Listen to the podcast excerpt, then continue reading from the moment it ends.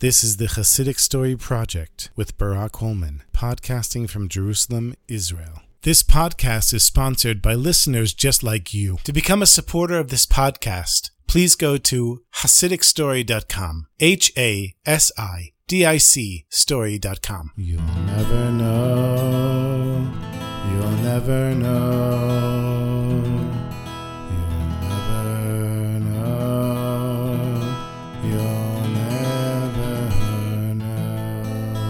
There was a very simple Jew. His name was Shrulik.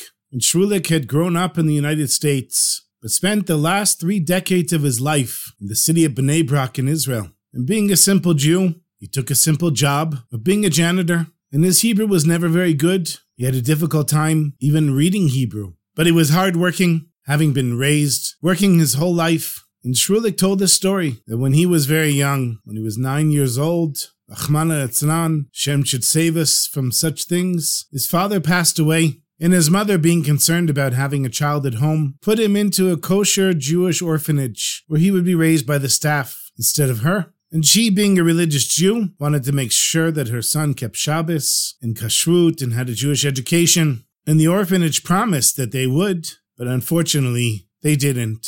They saw that Shrulik's mother wasn't so interested in her son, and so they forced him to work seven days a week inside the orphanage and out. And Shrulik felt like something was not right. He knew that Jews don't work on Shabbos, but he was a young boy, and he didn't get much of a Jewish education, and he didn't want to cause any trouble. So he just suffered in silence and davened that Hashem save him from his difficult life. And one day, when he was 12, he saw in a Yiddish newspaper there was an old Jew with a big beard, and it made a deep impression on him. He looked into the eyes of this Jew, and he saw a truly holy man. And it said in the article below the picture that this man was Rabbi Yosef Yitzchak Schneerson, who was also known as the Lubavitcher Rebbe. And he had been in the Soviet Union in a communist prison, but now he was living in Brooklyn. And the article said that he loved every Jew, and that some people even said that he could do miracles. And Shrulik cut out the picture of the Rebbe and would look at it several times a day. And after a few months, he said to himself, The Rebbe will understand me. I have to send a letter to the Rebbe. But then he thought, why would the Rebbe want to hear from me? Who am I? Just a boy, an orphan. His mother doesn't pay attention to him. His father passed away. Everyone abuses him, disrespects him. But something inside of him said to write the letter. And so he wrote a letter. Now he had the problem of an envelope and a stamp and getting it into a mailbox so it would get to the Rebbe. But he knew how things worked in the orphanage. He spoke with one of the workers there, one of the janitors, who he was friendly with, and he asked the janitor if he would please do him a favor. He gave him a few coins that he had saved up.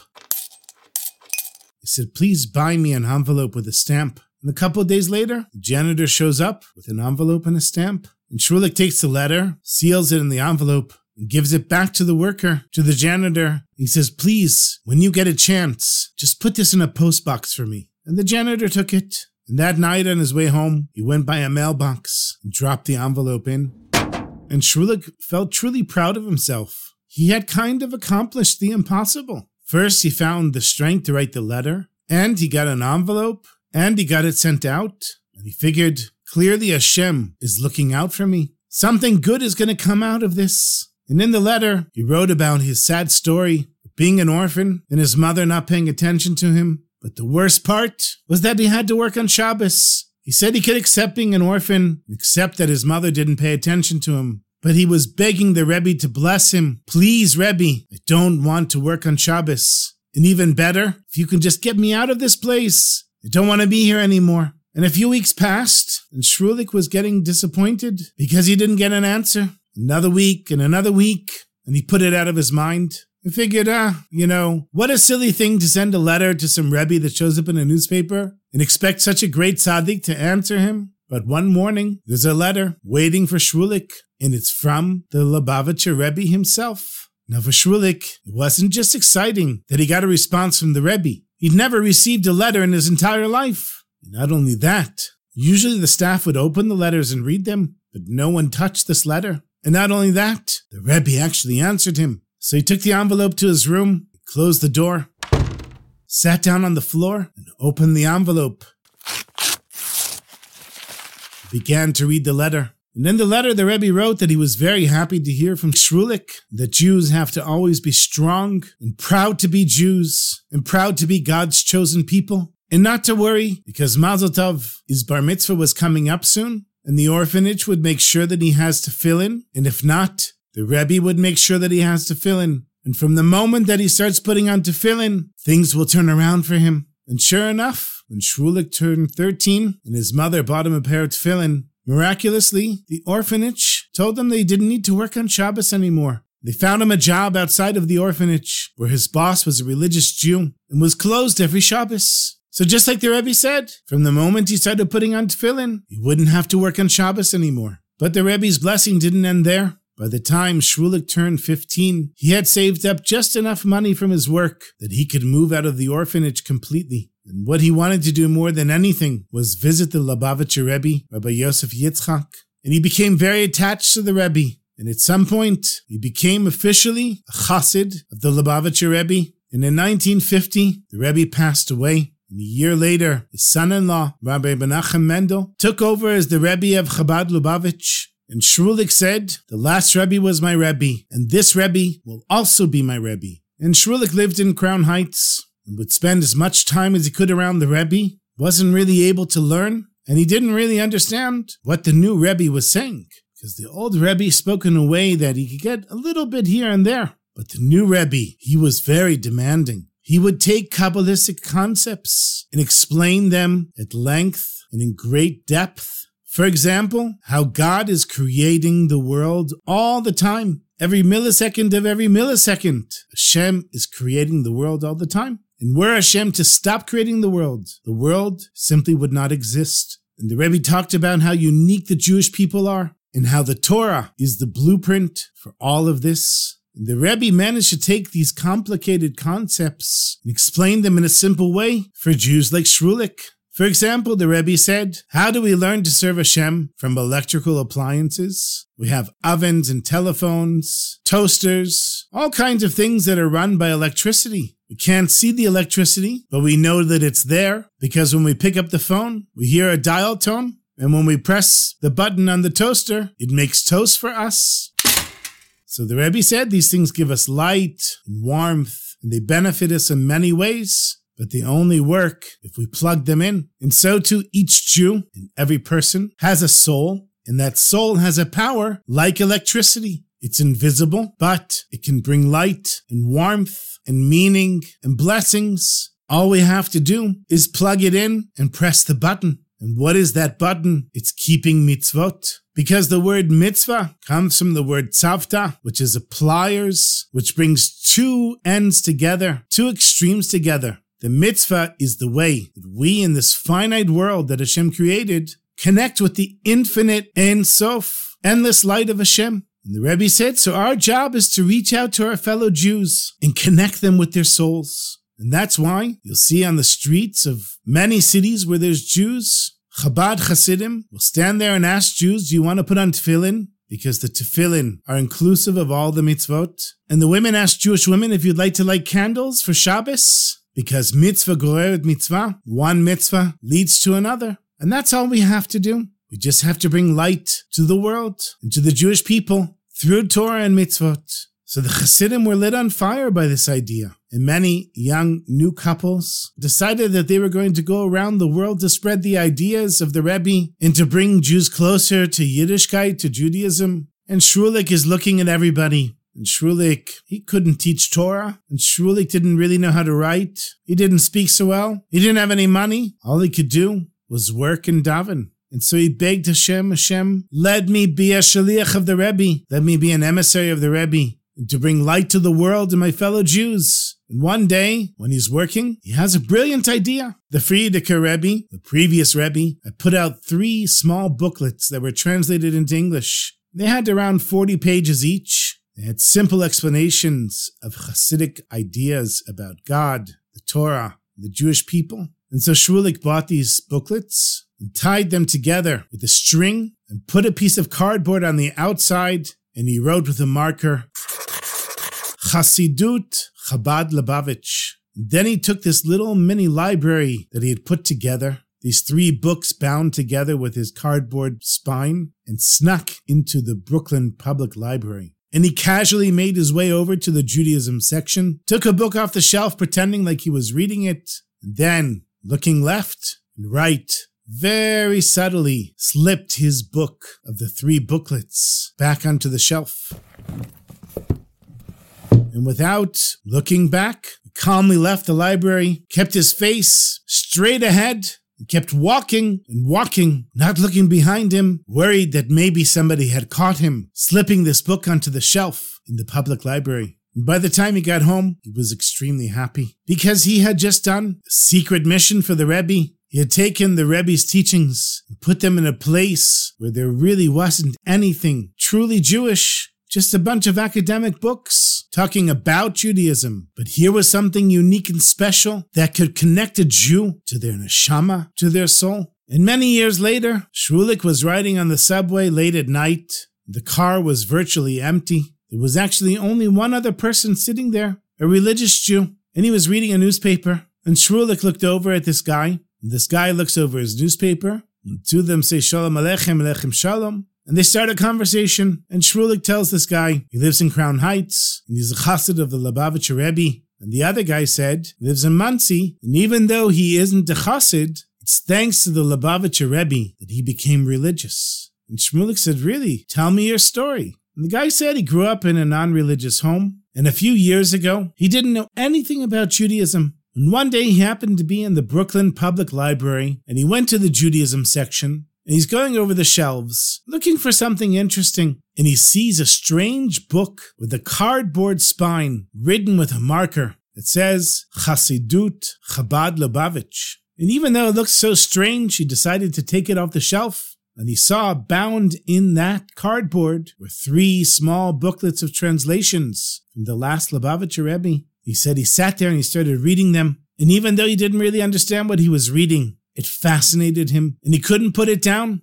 There was something so special about the way the Rebbe wrote about Hashem, the Torah, and the Jewish people. For the first time, this Jew understood that there was something very deep and alive in Judaism that he'd never seen before. He said it's thanks to the Lubavitcher Rebbe and those books that somehow ended up in the Brooklyn Public Library that I became a Baal Tshuva and I became the religious Jew that I am today. And the Jew from Monsey looks over at Shmulik and Shmulik has tears in his eyes. And he said, what did I say? Did I say something to offend you? I know some people don't like the Hasidim, but don't feel that way. I like Hasidim. I like you. And Shmulik says, no, you don't understand. I had such a hard life. I grew up as an abandoned orphan, and I became a chassid of the Rebbe. And then the Rebbe died, and I became a chassid of his son-in-law. And his son-in-law said, we have to spread the well springs of Torah and chassidus outwards, and connect Jews to their soul. And I can't learn, and I don't have any money, and I didn't have any way till Hashem sent me this idea to take three booklets of the last Lubavitcher Rebbe and bound them up in some cardboard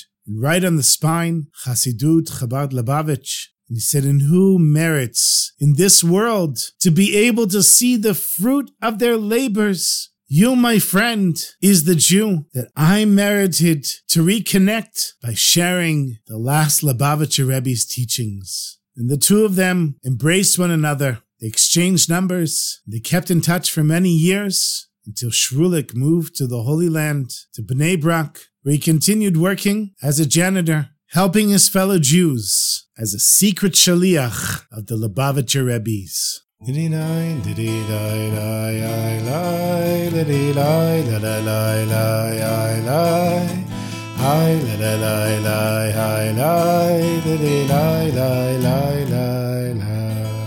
I have another short story for you. There was a Jew who lived near the Prussian border and came to visit the Rebbe, Rabbi Yitzchak of Neshchiz, the son of Reb Mordechai, and he told the tzaddik that he was randomly fainting all the time, and the doctors couldn't figure it out. And he pleaded with the Rebbe to please bless him that he would be healed. And the Neshchizer, he said to him, It might be that you will be healed, but I can't promise you, and I can't give you a blessing. He said, Rebbe, what kind of Rebbe are you? People come to you all the time. He said, Yes, but my friend, the reason that I can't give you a blessing is because you forgot that only Hashem can help you. You for sure heard that in Neshchiz there's a Rebbe who can do miracles. and you decided to put your trust in me, hoping that I will give you a blessing and that my blessing will heal you. But because all blessings and healings come from Hashem, I can't bless you. Only Hashem. And this poor Jew, he stood there in front of the Rebbe and he's like, Rebbe, I don't understand. So the Rebbe said to him, There was once a simple villager and his wife, and they had been robbed of a large sum of money. And they went to the great Rebbe, Rebbe Yisroel of Koznitz, and they asked him for a bracha. And the Maggid of Koznitz, he said, Why are you coming to me? They said, Rebbe, because you're a great tzaddik. He said, But I didn't steal anything from you. I was at home all day. My whole family can tell you that I wasn't in your house or the vicinity. And they said, Rebbe, we're not accusing you of stealing the money. And so the Rebbe said, So what do you want? They said, Rebbe, we want a, a bracha from you. We want you to bless us that the money come back to us. And they put a gold coin on the table as a pidyon to be given to tzedakah. And the Rebbe said, I want more. So they said, No problem. They put two gold coins on the table. The Rebbe said, Nope, I want more. And they added more and more gold coins until they had 60 gold coins on the table. And the Rebbe said, You give this money to charity, and Hashem will bless you that the money will come back to you. But the wife, she looked at this huge amount of money, all these gold coins piled up on the table. It was too much for her. She took them, put them all in her kerchief, and said to her husband, Let's get out of this place. I'm sure Hashem can help us without the Rebbe. When the Koznitzer Maggid heard this, he said to them, I think that you should know that no matter how much money you were going to give me, I wouldn't be able to bless you because you forgot that all salvation comes from HaKadosh Baruch Hu, and you only came to me because you thought that I could help you, and you never thought that Hashem could help you. And that's why I refused to take any of the money that you gave me. But now that you realize that no matter how much money you were going to give me, the salvation wasn't going to come from me, but rather Hashem. I can now bless you that the money will be returned to you because you remembered that Hashem is running the world.